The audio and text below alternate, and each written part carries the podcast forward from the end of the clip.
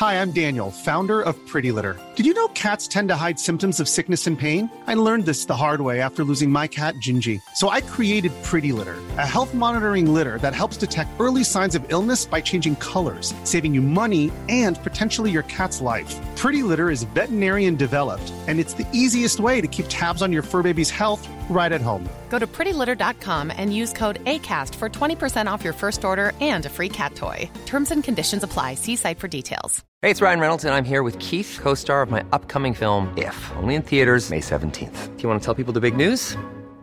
All right, I'll do it. Sign up now and you'll get unlimited for $15 a month in six months of Paramount Plus Essential Plan on us. Mintmobile.com slash switch. Upfront payment of $45 equivalent to $15 per month. Unlimited over 40 gigabytes per month. Face lower speeds. Videos at 480p. Active Mint customers by 531.24 get six months of Paramount Plus Essential Plan. Auto renews after six months. Offer ends May 31st, 2024. Separate Paramount Plus registration required. Terms and conditions apply if rated PG. Hold up. What was that? Boring. No flavor. That was as bad as those leftovers you ate all week. Kiki Palmer here, and it's time to say hello to something fresh and guilt-free. Hello Fresh. Jazz up dinner with pecan-crusted chicken or garlic butter shrimp scampi. Now that's music to my mouth. Hello Fresh. Let's get this dinner party started. Discover all the delicious possibilities at hellofresh.com. Palmemordet, Palmemördaren med Lasse Lampres, del 1. Sveriges statsminister Olof Palme är död. 90 000. Ja, det är mord på Sveavägen. Hörde de säger att det är Palme som är skjuten. Mordvapnet med säkerhet är en Smith Wesson, en revolver kaliber .357. Inte ett svar. Finns inte ett svar. För jag har Polisen söker en man i 35 till 40-årsåldern med mörkt hår och lång mörk rock. Välkomna till podden Palmemordet som idag görs av mig, Tobias Henriksson på PRS Media. Med ert stöd har vi kunnat komma ut med 264 avsnitt sedan starten 2016, minst ett avsnitt per vecka. Vi har växt från ett fåtal lyssnare till att idag vara en av landets mest långlivade och uppskattade true crime-poddar. Om du också vill stötta oss, gå in på patreon.com palmemordet och donera en summa som podden får per publicerat avsnitt. Det är alltså patreon.com palmemordet. Det går också att göra engångsdonationer via Swish. Kontakta oss i så fall i privat meddelande på facebook.com palmemordet för att få numret. Idag ska vi prata om den senaste dokumentären i ämnet Palmemordet. Den gick på SVT och finns när det här spelas in fortfarande att se på SVT Play. Den heter Palmemördaren inom citationstecken och har gjorts av journalisten och redaktören Lasse Lampes. För många är han säkert mest känd som redaktör för Veckans Brott, men han har också bland annat skrivit böcker om verkliga kriminalfall tillsammans med den före detta justitieministern Thomas Bodström. För att få en ännu bättre inblick i vem Lasse Lampes är, låter vi honom presentera sig själv. Jo, jag ehm, är ju tv-journalist kan brukar jag ju säga numera då eh, och har jobbat på SVT sedan 20 år tillbaka. Och eh, då framförallt med faktaprogram, eh, dokumentärer, dokumentär, filmer och, eh, och i det framförallt egentligen då Veckans brott sen 2010 där jag bland annat då var redaktör under många år och sådär och jag har fortsatt jobba där nu. Innan dess så hade jag en, en akademisk period, eller man ska kalla det för, när jag eh, satsade på att kanske utbilda mig mer åt eh, statsvetenskapliga hållet och jag var väldigt intresserad av att eh, forska kring politiska affärer och sådär. Det ledde vidare till eh, eh, ett forskningsprojekt om, om åsiktsregistrering, eh, den så kallade säkerhetstjänstkommissionen till slut. Som jag satt i som granskade då åsiktsregistrering och sånt där, Säpo och IB under eh, efterkrigstiden. Och egentligen var det via det projektet som jag kom över till SVT Eftersom det på SVT då pågick ett, ett lite halv, eller helhemligt ska jag nästan säga, projekt som handlade om att söka efter DC3. Eh, och eh, man hade, när jag kom in i det projektet då hade man hittat eh, planet. Va? Så det, det, min roll var ju mer att göra research kring eh, eh, politiken och kalla kriget och eh, speleriet och det spelet. Då. Så att det, det var väl 2002 kanske eller något sånt. Och, ehm, och sen blev jag kvar då helt enkelt. Och jag hade jobbat med jämna mellanrum tidigare lite journalistiskt men inte satsat sådär jättemycket på det. Eh, men nu smältes liksom de här olika intressena ihop egentligen då. Eh, dels forskningen och det akademiska och sånt där. Men också med det här då journalistiska. För många känner nog igen dig från just Veckans brott. då. Eh, går det att uppskatta hur mycket av, eh, hur många timmar ni har gjort om, om mordet på Olof Palme? Har du någon som helst liksom, det känns som att det har blivit en del genom åren.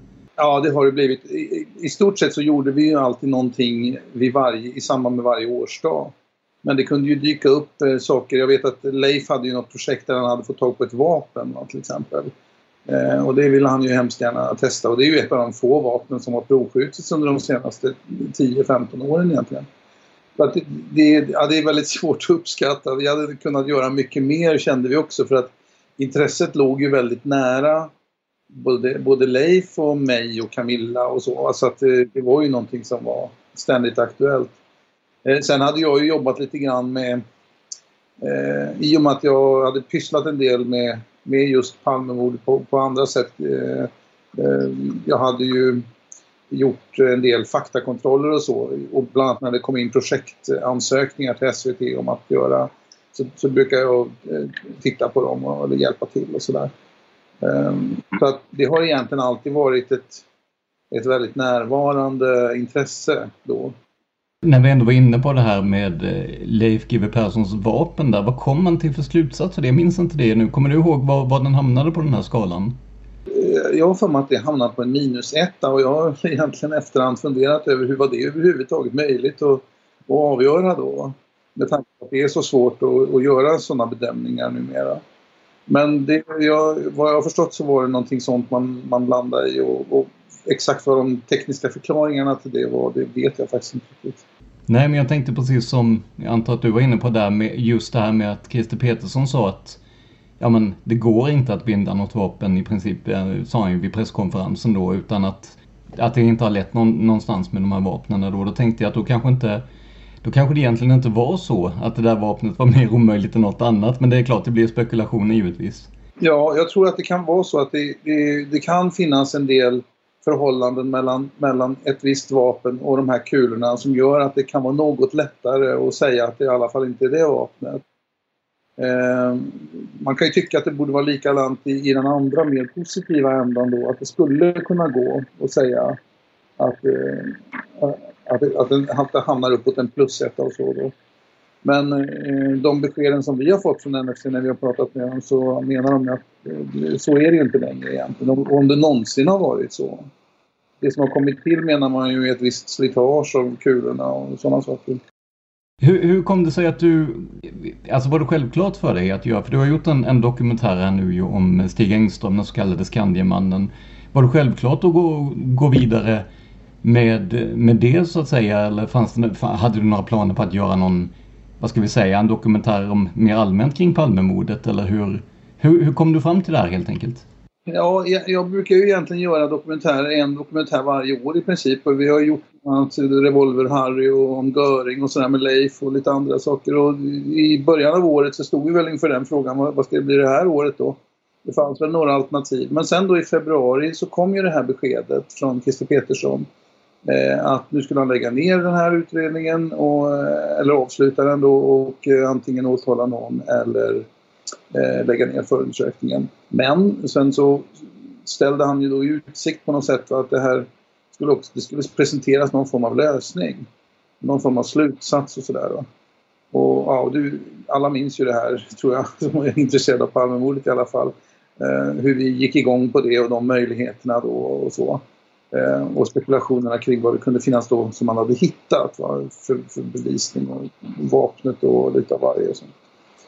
Eh, så då beslutades det ju på SVT att man, när väl den här presentationen skulle göras så skulle, dels, skulle man dels sända en eh, direktsändning då. Eh, och eh, lite sådär eh, klang och jubelföreställning ungefär. Nu har vi fått lösningen och nu vad, hur ser vi på den och sådär. Och sen så skulle då jag göra en dokumentär på det här temat då och hur man hade kommit fram till det och så. Och som skulle sändas senare. Så att det var väl utifrån det vi började jobba då. Men sen då när väl den här presskonferensen kom så eh, Alltså, tiden fram till dess förberedde vi det här och gick igenom egentligen väldigt mycket arkivmaterial och plockade in mycket foton och allt möjligt sånt. Utan att egentligen riktigt vara säkra på vad det var för lösning som skulle presenteras. Men det var ju ganska uppenbart vart det lutade åt. Eh, även om det fanns Sydafrika som en bubblare och vissa enskilda Eh, personer också som man kunde tänka sig då. Eh, och det var väl ingen som riktigt vågade ta steget fullt ut och satsa liksom då på, på att det skulle vara Skandiamannen. Eh, men sen då när det stod klart och det här hade presenterats på det sättet som det gjordes då med de, med de frågetecknen ändå som kom så, så bytte ju det här projektet med dokumentären lite inriktning. Det var ju inte längre frågan om att göra den här avslutande dokumentären om lösningen. Eh, utan för mig tror jag det viktigaste var egentligen att, eh, att det blev omöjligt att göra en film som inte på något sätt tog eh, tillvara på Stig Engströms röst skulle jag nog säga. För, för det jag reagerar mest mot i det där det var just bristen på ett typ av försvar då. Eh, för mig kunde han i och för sig ha varit eh, skyldig. Jag har inga synpunkter på det egentligen. Eh, så länge bevisningen håller och så. Och jag, jag, kan till och med stå ut med att man, att man namngav honom och så. Men jag kan inte stå ut med tanken på att han inte fick någon, något typ av försvar, någon representation utan att man liksom manglade ut en rad spekulativa anklagelser och, och annat under ja, upp mot två timmar då, utan att det egentligen var någon, fanns någon möjlighet att, att, att säga emot eller att det fanns en motröst. Då. Och det var väl utifrån det plus de tvivlen som jag själv kunde känna då eh, för och emot det här som, som blev på något sätt basen för den här dokumentären. Då. Men eh, alltså när, när du gick in i det här då, eh, nu vet ju både du och jag att man ska försöka hålla sig från spekulationer så mycket som möjligt. Men hade du någon, någon, alltså, hade du någon klar bild av eh, Stig Engström, Skandiamannen? Eh, och i så fall, vad hade du för syn på honom när du gick in i det kontra vad du har, har nu efter projektet? Ja, jag, jag, hade ju den här, jag kände ju väl till det då och vi hade ju tagit upp eh, Skandiamannen i några program och jag tror att eh, Thomas Pettersson hade väl varit gäst också, eh, kanske 2019 eller något sånt där. Um, och jag, jag, jag, vet ju när Filter presenterade det här, den här, eh, den här tidningsartikeln uh, så kommenterade jag det i något eh, i Ekot eller någonting och, och jag hade väl ungefär samma inställning då som jag har haft sedan dess. Alltså jag, har, jag har saknat en, en, en, en typ av gärningsbeskrivning då och det, hur det här egentligen rent praktiskt skulle ha gått till och så att de tvivlen har ju funnits. Va? Men jag är, ju, jag är ju en tvivlande person. Jag har ju haft tvivel kring de flesta spåren egentligen. Och jag har egentligen aldrig varit särskilt förtjust i att spekulera i eh, vem som kan ha gjort det eller om det är en konspiration eller ensam galning och sånt där. Va? För eftersom jag har alltid tyckt att, att underlaget har varit alldeles för bristfälligt för att man ska kunna egentligen våga sig på några spekulationer kring de här sakerna. Och det, samma sak har varit med, med Skandiamannen då. Jag, jag har väl tyckt att det finns för mycket frågetecken helt enkelt. Och det här är Palmemordet och då känner man att nu vill man verkligen ha bra på fötterna liksom, om man ska börja tro på något. Där. Jag gick ju in i det med en kritisk hållning va? Men, men inte någon osund kritisk hållning tyckte jag. Eller sådär, va? Det var inte det att jag hade andra favorit, favoritspår eller så. Utan det var mest jag kände, jag vill verkligen undersöka hur det är med just det här som påstås här. Det var ju ni som fick veta att det skulle hända någonting innan, innan eller ja till sommaren. Var, var det inte Camilla som ringde upp ehm, eh, Christer Petersson där? Precis, det var ju det årliga, årliga samtalet till Palmeutredningen. Det som vi hade, hade med tiden lärt oss inte brukar föranleda någon som helst reaktion eh, egentligen. Det, det, det hade, sen Christer Petersson tillträdde så hade det blivit lite mer liksom, lite mer ljud på något sätt, lite mer skrammel. Va?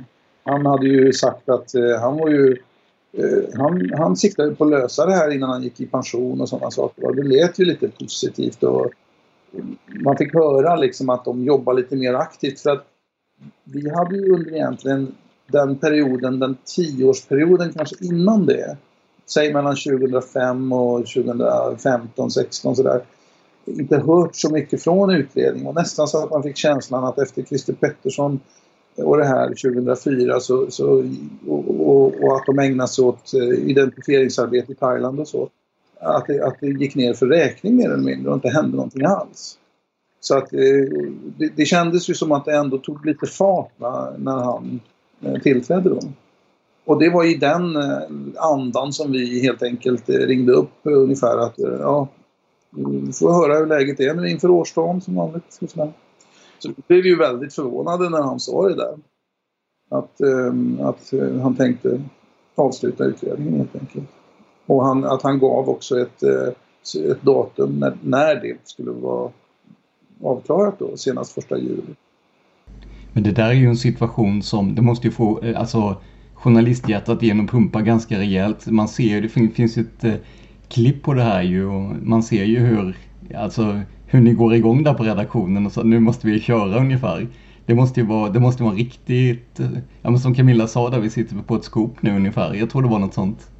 Ja, jo precis. Jo men så var det ju. Och, och, och det var ju också det att vi kände väl att det där var ju en vanlig telefonintervju. Alltså vi kände ju att vi ville ju ha det här eh, vi ville ju ha det på film, så att säga, på band. Eh, och, eh, och försäkra oss om att vi kunde göra det rätt snabbt. Då. Sen blev det ju en fråga om när det här skulle publiceras. Då. Vi satt ju, liksom, vi satt ju på, på, på ja, i nästan ett dygn på det här. Då. Därför att Veckans brott skulle ju, det här var en måndag och vi skulle sända nästa kväll. Och, och vi ville ju egentligen hålla på det tills dess då. Eh, men vi var ju väldigt nervösa. Vi kände ju att om, om någon annan ringer upp nu så kommer han att säga samma sak till dem vi vågar väl vänta till, till eh, klockan fem eller något nästa dag eller vad det kan ha varit. Men sen nu i efteråt så har jag ju känt också att det fanns ju ett syfte med det här. Va? Om man sen tycker att man blev utnyttjad då eller så, men, eh, det kan man ju tycka. Va? Eh, men att eh, vi ser ju då i de här eh, mötesprotokollen som de, som de har släppt att de hade ett möte fyra dagar före det här där de, där de bestämde att de skulle komma att offentliggöra läget då. Va? Och läget var ju att man tänkte avsluta utredningen. Det står i den ena programpunkten, eller mötespunkten där. Eh, i, den, I en av de andra punkterna så står det ju att man också ska kontakta eh, Engströms exfru och meddela det här och att man kommer offentliggöra hans namn. Va? Så att det kändes ju någonstans som att i det här så fanns det ett syfte att inför, inför liksom så att säga, hotet av ett offentliggörande så skulle då hon eh, kanske berätta eh, sanningen då.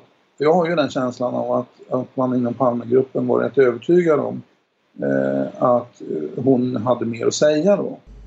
Och i den dokumentären som eh, heter Palmemördaren inom citationstecken Eh, då är det väl, jag vill minnas, är det vapenhandlarens dotter möjligen som säger att, att polisen hade varit där och att de, de var nästan lite eh, jag ska inte hotfulla mot, mot, mot änkan men, men i alla fall sådär att det är liksom sista chansen att berätta vad du vet. Exakt. Jo, hon berättade ju för mig först att eh, de hade kommit dit, om det var dagen innan eller några dagar innan vet, vet jag inte säkert men men eh, i samband med det, efter att de hade varit där, så ringde då exfrun till Eh, till eh, Ulrika då som hon hette. Va? Och, ehm, eh, och bara liksom var väldigt uppbragt och sa att det är Stig, de kommer att, de kommer att offentliggöra att det är Stig. Liksom, och sådär, va? Eh, de hade sagt då att de trodde att det är han som är, är gärningsmannen. Så att det är klart, det var ju naturligtvis eh, upprivet. För hon hade ju menat att jag, hon, jag har inget mer att berätta. Jag har sagt allt jag, jag vet och sådär. I din dokumentär så har du ju fått med många personer som, som i alla fall inte jag har sett yttra sig tidigare. Var, var det svårt att, att liksom övertala de här personerna eller kunna prata med dem och få dem att ställa upp på det här? Jag tänker att vissa ja, anhöriga och vänner och liknande måste ju ha känt att de har blivit ganska orättvist behandlade genom åren. Både kanske av media och av utredningen. Ja, jag tror att jag var ganska försiktig därför att jag började nog egentligen mer med att ta kontakter för att jag var intresserad av fotomaterial. Eh, alltså gamla fotoalbum och det, det kändes ju väldigt angeläget att, att det här måste bli en, en visuell upplevelse, gärna va. Och även en ljudupplevelse och att det finns lite nytt material och så. Så det var början, och så tror jag att vi kom att prata där. Jag hade nog inte en tanke på, på liksom vilka exakt som skulle medverka men, men i att vi hade samtal där så, så tror jag att det här förtroendet dök upp helt enkelt och, och också intresset av att medverka helt enkelt. Sen var det ju så att det var ju en, från Palmegruppens sida så, så avböjde man ju medverkan då. Eh, så där hade jag ju liksom ingenting riktigt att hämta då. Det, det gjorde ju att väldigt mycket föll bort egentligen ur den här dokumentären som man annars skulle ha eh, frågat dem om. Have catch yourself eating the same flavorless dinner three days in a row? Dreaming of something better? Well, hello fresh is your guilt free dream come true baby. It's me, Gigi Palmer. Let's wake up those taste buds with hot juicy pecan crusted chicken or garlic butter shrimp scampi. Mm. Hello Fresh. Stop dreaming of all the delicious possibilities and dig in at HelloFresh.com. Let's get this dinner party started. Hey, it's Ryan Reynolds, and I'm here with Keith, co star of my upcoming film, If, only in theaters, May 17th. Do you want to tell people the big news?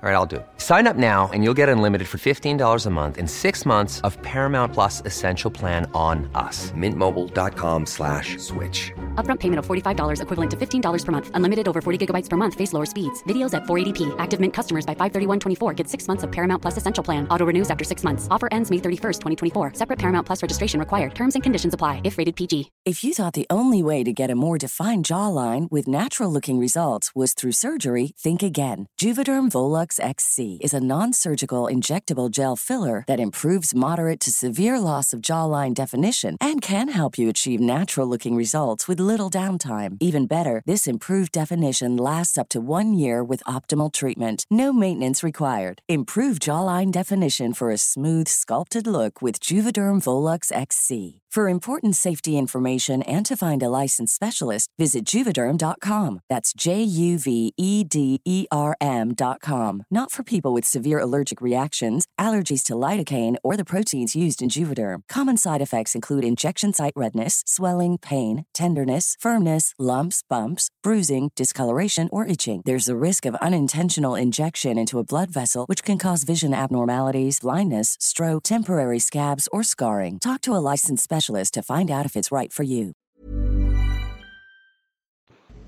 Vad fick du för intryck då av eh, de som ni pratade med i dokumentären just i närheten av, av Stig Engström? Eh, eh, stämmer den, det förmodan att jag gjorde att, att, att vissa kände sig ja, men, utsatta eller överkörda helt enkelt? Eller vad, vad, vad hade de för inställning till, till det här? Det, det kan man väl säga att de, de gör väl till viss del. Inom, inom släkten kring eh, Stig Engström så upplever man ju det här rätt så jobbigt. Eh, det är inte så kul att ha en utpekad statsministermördare i släkten och så. Och särskilt när det inte riktigt är på ja, eh, så starka grunder egentligen. Eh, sen så eh, det som jag tror är påfallande för eh, alla som pratar med dem det är ju deras fullständiga övertygelse om att han absolut inte kan ha gjort det här och att man inte har haft en tanke på det tidigare. Däremot har man ju varit lite konfunderad kring hans sätt att förhålla sig till det. Och det här att han har burit runt eh, på den här berättelsen och, gärna liksom på något sätt eh, glänst lite grann med den som att det är någon sorts eh, merit och, och, och något han har att komma med. Och så.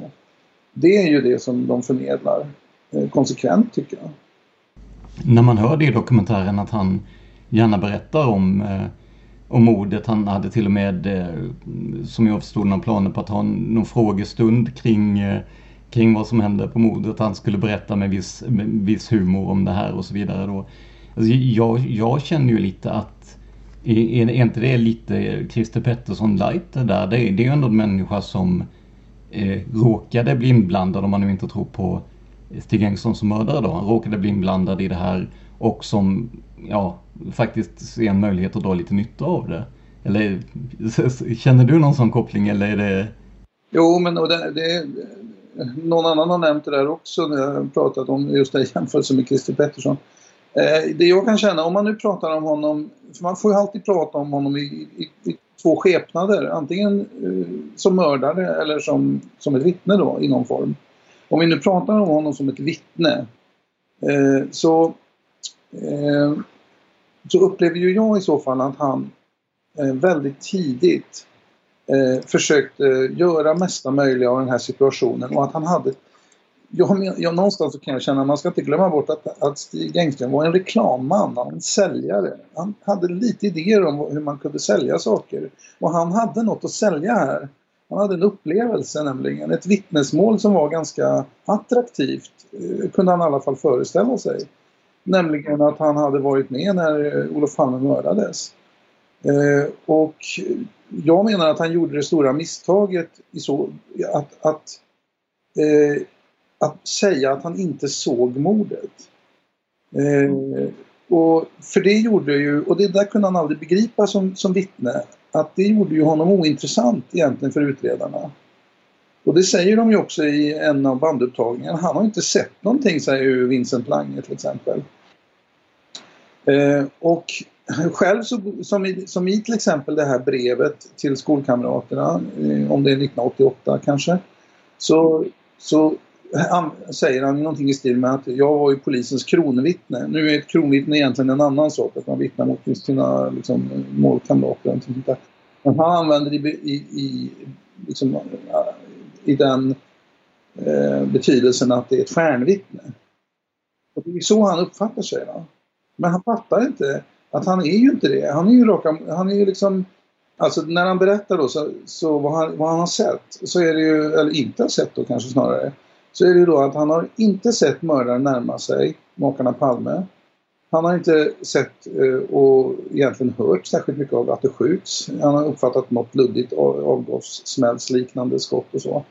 Eh, och han har inte sett hur Palme faller i marken. Han har inte hört hur Lisbeth Palme skriker hysteriskt. Vilket andra personer på andra sidan gatan har hört till exempel. Eh, och vilket eh, för övrigt också eh, Lars J. Jeppsson inne i, eh, vid barackerna där också har hört. Eh, han har inte sett Anders B som egentligen då enligt hans vittnesmål ska gå bara några meter framför honom och hur han då kastar sig in i Dekorima-porten. Därför att han har nämligen varit upptagen med att titta på sin klocka genom hela det här världshistoriska förloppet. Ingen har väl varit så nära ett sånt dramatiskt förlopp och totalt missat det. Och det menar jag är helt, helt otrovärdigt. Det finns ingen trovärdighet i den skildringen. Så att antingen har han varit betydligt längre bort eh, i någon riktning eller så är det ju han som har gjort det här då. Eh, man kan ju undra då varför han inte eh, hittar på det här också eh, och gör sig till ett trovärdigt vittne när det nu påstås att han hittar på så mycket annat för att, för att liksom då på något sätt eh, ge sken av att han har varit på platsen. Det är ju väldigt korkat och det hade ju varit hur lätt som helst att läsa sig till det. Eller höra taxichauffören Anders D och hans berättelser som var ute under hela mordnatten i både eh, i först radio och sen även TV. Va? Så att eh, alltså det, jag har ju upplevt att det, det, saknas väldigt mycket logik också kring, kring hans agerande. Det här har han sen väldigt svårt att förstå att det är helt avgörande för hur man behandlar honom som vittne. Han har inte sett något. Det här är vi, du vet när han går ut i den här eh, rapportintervjun till exempel, då gör han det vid en tidpunkt när polisen förstås är väldigt intresserad av var vittnena har befunnit sig i förhållande till varandra och vad de har sett av mördaren och mördarens flyktväg ungefär. Och han har inget att bidra med där, helt enkelt. Men jag, jag tänker om man nu var sugen på den här uppmärksamheten. Idag så Finns det någon som varit med om sådana här saker som, ja men jag vet, skriver en bok eller ja, nu för tiden kan man ju starta en YouTube-kanal eller vad som helst men varför inte varför inte till exempel ja, men, sätta ihop en, en, en, en bok eller skriva en, en, en, artikel eller insändare eller någonting. Varför, varför så att säga göra hela det här det, det låter ovanligt krångligt för, för en person som bara är ute efter lite mer uppmärksamhet tycker jag. Ja, det, det är väldigt krångligt. Jag tror att han, han först eh, har den här idén att sälja in, alltså om vi pratar om någon som vittne då, va? att han har den här idén att sälja in sig själv som ett vittne. Ja, det funkar sådär. Det han upptäcker att han möjligen kan sälja in, eh, det är ju eh, idén om att han har förväxlats med mördaren. Eh, och det är ju en idé som, som han utvecklar eh, ändå ganska sent eh, en, ett scenario kring. Det vill säga det här att han skulle, någon skulle ha förväxlat honom när han sprang in i gränden och sådär. Det, det gör han ju egentligen i samband med att han framträder i Rapport och i de tidningarna då. Och då blir ju liksom det en nyhet. Va? Rubrikerna är ju “Jag förväxlades med mördaren” och, och det, hela det här reportaget bygger ju i princip på det. Va? Eh, polisens inkompetens när de har tagit fel på honom och mördaren. Så där har han ju hittat något som säljer och som, och som han faktiskt också eh, rider på vid flera tillfällen. Alltså till exempel även den här artikeln i Skydd och säkerhet 1992 den, den bygger på det samma temat också. Mannen som förväxlades med Olof Palmes mördare och sådär. Och, och jag undrar om inte fortfarande då med reservationen, nu tänker vi bara på honom som vittnet då och hur man, han kan ha fungerat då. Jag undrar om inte han liksom börjar gilla den här tanken på att han förväxlades med mördaren. Alltså det gav honom någonting. Eh, och, och, han märkte att det, det var ju det han kunde sälja in helt enkelt.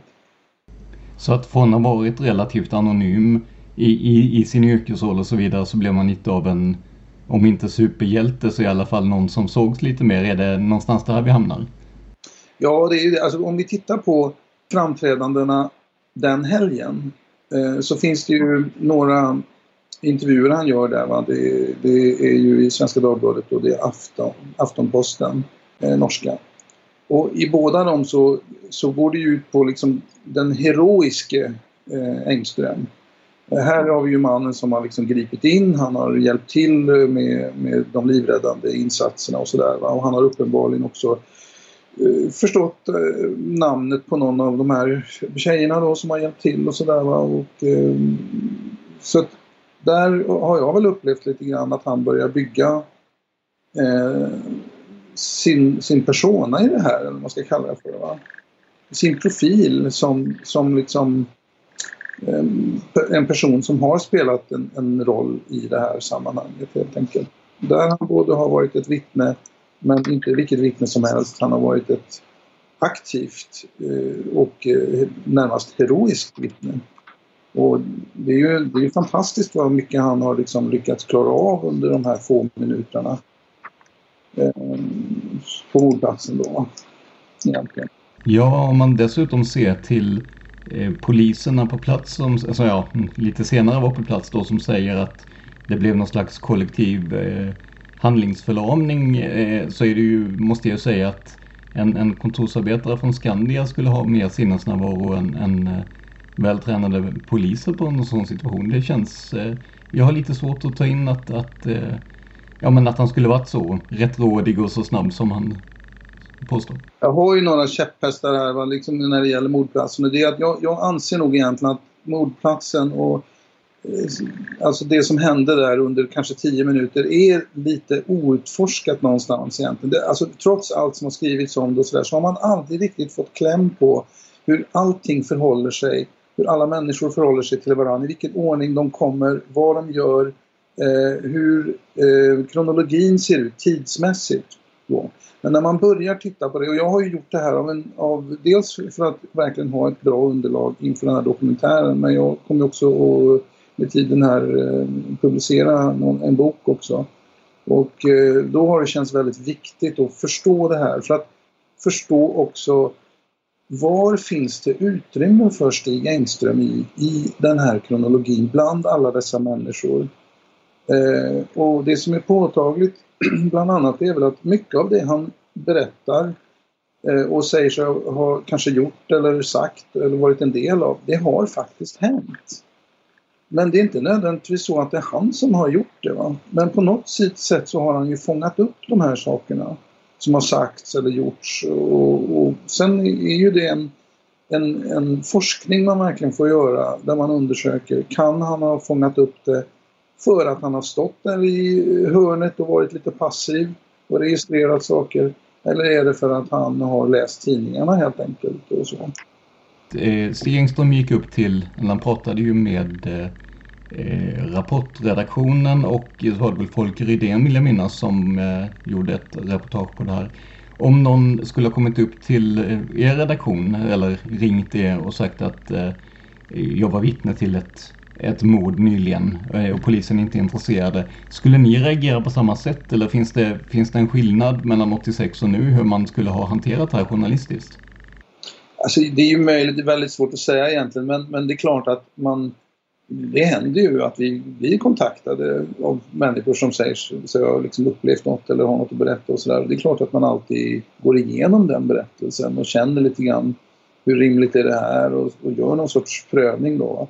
Det, när allting ställs mot Palmemordet så det är klart att eh, när det kommer någon och säger att han har liksom varit vittne till Palmemordet, jag vet inte om om, om eh, garden var lite lägre då kanske på den tiden. Alltså, eh, och dessutom hade han ju redan på något sätt lite grann gjort sig ett, ett namn och var kanske lite känd bland journalister och han hade ändå varit i Svenska Dagbladet och lite sådär. Eh, Eh, så det är ju möjligt då va. Och, och jag vill väl minnas att eh, man, när man hörde om honom så tog man liksom inte som honom riktigt sådär på allvar. Jag, jag, upplevde nog aldrig honom som ett av de där vittnena som var tunga eller centrala. Va? Jämfört med en del andra kanske. Vittnen som man hörde då. Så. Men han var liksom lite sådär, ja, det var lite tveksamhet kring honom och det här att han sprungit in i gränden. Och, ja. Men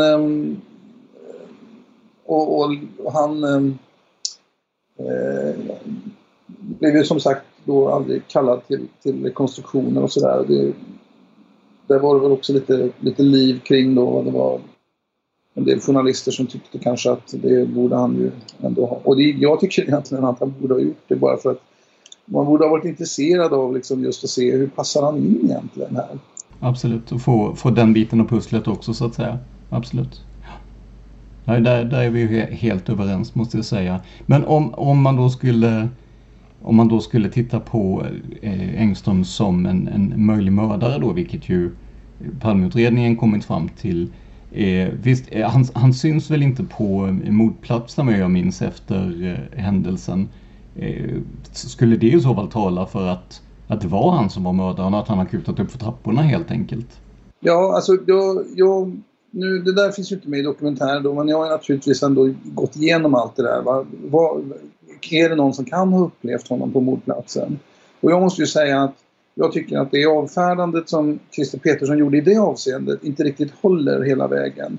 Därför att eh, utan att förklara allt för mycket så är jag nog rätt så inne på att, eh, att det här vittnet Jan, Jan A mycket väl kan ha pratat med Stig Engström.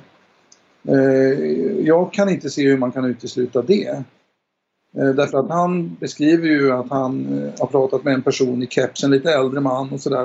Han, jag tror han nämner åldern 50 till 60 och sådana där saker. Och det finns även andra små antydningar och diskussioner som, som på något sätt ändå möjliggör en närvaro. Då, va? Men den närvaron är absolut inte så påtaglig som Stig Engström själv har velat göra gällande. Det kan inte jag se. Jag, jag, jag, kan inte se till exempel att de här samtalen med Lisbeth Palme skulle ha ägt rum. Det, vi, vi pratar om ett väldigt kort tidsutrymme för det samtalet, nämligen i stort sett. Jag, jag vet att det är väldigt svårt med tider här, men bara för att ha något att prata om så, så är det mellan 23 och 22 och 23 och 24 ungefär. Det är två minuter. Titta på vad som händer under de två minuterna. Eh, och a, vad alla berättar och vad alla gör så finns det är det väldigt svårt att se att det vid något tillfälle har varit en, en möjlighet för honom och henne att ha den relativt lugna till synes konversationen om, om hur gärningsmannen var klädd, hur, hur, vart han tog vägen och sådana saker. Och är det den konversationen hon skulle ha sagt förresten har de skjutit mig med? Ja, det, just det. är där ja, just det. Ja, men då är jag med. Mm. Och den, den, den har jag ju märkt har ju väckt lite reaktioner i, bland de som har tittat på, på programmet. Och så där. Det förstod jag ju kanske att det skulle göra. Ehm, men jag, min, min inställning är ju att det där har inte sagts. Ehm, och jag, jag har inte, vad jag vet så har ingen annan hört henne säga det heller eh, av, av något vittne. Och, och utan att gå in på för mycket detaljer återigen så, så menar jag att inte i ett enda förhör som jag kan se så har Lisbeth Palme blivit tillfrågad om vad hon faktiskt förstod av vad som hände. Alltså när förstod ni att ni hade blivit beskjutna? När förstod du att du hade blivit beskjuten? Eh, så att man kan ju fundera över hur hon upplever det här egentligen. Eh, I och med att hon tidigt säger att hon upplevde eh, två smällare eh, som hon uppfattade var eh, typ påsksmällare eller nyårssmällare, någonting sånt där. Eh, på avstånd dessutom. Eh, och hon vänder sig till, till maken för att påpeka detta. Och då händer ju det här med maken. Va? Knäar, tappar steget, hon beskriver på lite olika sätt. Han rasar ihop. Eh, antingen dras hon med lite grann i fallet eller så, så följer hon med liksom på något sätt, försöker kanske stoppa honom eller något, det vet vi ju inte alls. Eh, och eh, någon, någon, när, hon, när han har hamnat nere på marken va? och jag tror att det är det ögonblicket när man börjar se effekterna av skottet helt enkelt, när det börjar bli väldigt obehagligt det hela. Eh, som hon också börjar förstå att hon måste skaffa hjälp här. Och i det ögonblicket så, så vänder hon blicken bort mot Ekorima-hörnet. Eh, och då gäller det att fundera över hur får hon ihop det här? Och när får hon ihop det här? Eh, det, det är liksom tre, fyra, fem olika sektioner av händelser som man alltså ska få ihop till slutsatsen att här, någon av de här personerna här bakom har skjutit honom här och alltså jag tror inte att hon ens tänker så. Jag, jag upplever nog mer att, att hon kan ha känt att någon person där bakom av dem hon ser, om det nu är fler än en eller så, kan ha knuffat möjligen eller gjort någonting sånt där. Va? Om, jag, jag tvivlar inte på att hon kanske säger eller känner, eller känner en sveda på ryggen och så. Men hon förstår vad det beror på. Det är ju väldigt oklart. Som jag förstår har hon inte sett något vapen hos någon. Jag är tveksam till att hon överhuvudtaget har upplevt personer som gärningsmän eller gärningsman. Eh, för att det har ju diskuterats en del om, om liksom att hon har sett två eller sett en. Men jag menar, har hon överhuvudtaget sett någon som, som man kan betrakta som en gärningsman? Där man förstår att det är den här personen som har gjort det här. Det är väldigt osäkert. Alltså det finns massor med sådana här... Vi är lämnade med så mycket frågetecken och oklarheter så att det går liksom inte att bygga så väldigt mycket säkra slutsatser kring vad som hänt där egentligen. Men om, om, om vi säger så här då. Eh, vi kan ju i sig börja med just det här med, med Lisbeth Palme. Det har ju kommit kritik från, från många håll, bland annat Lars Borgnäs och Gunnar Wall om att hon, det tog så mycket hänsyn till henne i utredningen i förhållande till vad hon eventuellt kunde ha sett. Är det, är det någonting du delar eller är det... Absolut. Ja, det är det. Och, och ehm, eh, där kan man väl säga att, men i och för sig, det är ju inte hennes eh, ansvar egentligen. Det är ju polis och åklagare som ska se till att sånt funkar. Och de ska se till att, eh, att hennes situation är, är säkrad, trygg liksom, eh, när hon ska lämna information och så. Det där gick ju snett ganska omgående. Hon, hon, naturligtvis, hon bad ju uttryckligen att de inte skulle sprida uppgifterna om det här eh, att, att det var Ustasja hon tänkte på. Naturligtvis så dröjde det väl bara någon timme innan det var ute i rikslarmet. Eh, och det, det, skapar ju naturligtvis ingen bra relation då. Va? Sen var det ju rörigt på, det här kommer jag ju beskriva också i detalj för det har jag saknat egentligen lite tydligare men det, det är ju lite kaos på sjukhuset där. Det är två kommissarier som springer om varandra och det är en riktig röra alltså. Eh, och så kommer Velander dit också. Det är lite oklart. Alltså, hon vill inte egentligen ha med dem att göra. Eh, hon, hon lämnar ju ett signalement till slut mer eller mindre. Det är inte så mycket mer än det då. Och så nämner lite grann om det här vad hon har iakttagit i Gamla stan och så. Men det startar liksom inget bra. Va? Sen, eh, jag tycker naturligtvis att, att det hade ju varit väldigt bra om hon hade varit samarbetsvillig och velat verkligen delta och lämna mycket uppgifter. Men, men hon har ju själv upplevt att hon har gjort det. Att hon har gått på en massa konfrontationer och att hon har tagit del av foton och tittat på sånt och suttit i förhör och så vidare. Men att hon genomgående har ganska dåliga erfarenheter av det. Med det säger vi tack till Lasse Lampers för den här gången, men påminner om att hans dokumentär om Palmemordet finns på SVT Play när det här spelas in i slutet av januari 2021. Nästa vecka fortsätter vi att prata med honom om utredningen, Stig Engström och mycket annat. Glöm inte att skriva vad du tycker om avsnittet. Det gör du lättast på facebook.com palmemordet där jag och Dan också svarar på frågor kring podden. Glöm inte heller att du kan sponsra oss och se till att vi kan komma ut med ännu längre och bättre avsnitt. Det här gör du lättast på patreon.com palmemodet. Länken finns också i avsnittsbeskrivningen. Det här var veckans avsnitt av podden Palmemordet som idag gjordes av mig, Tobias Henriksson på PRS Media. För mer information om mig och mina projekt besök facebook.com prsmedia.se eller följ oss på Instagram där vi heter PRS Media. Ett ord, små bokstäver. Stort tack till alla som sponsrar oss och håller på den levande. Men framför allt, stort tack för att du lyssnar på podden Palmemordet. Man hittar Palmes mördare om man följer PKK-spåret till botten. Därför att ända sedan Julius Caesars tid har det aldrig hört talas om ett mord på en framstående politiker som inte haft politiska skäl. Polisens och åklagarens teori var att han ensam hade skjutit Olof Palme. Och det ledde också till rättegång. Men han frikändes i hovrätten.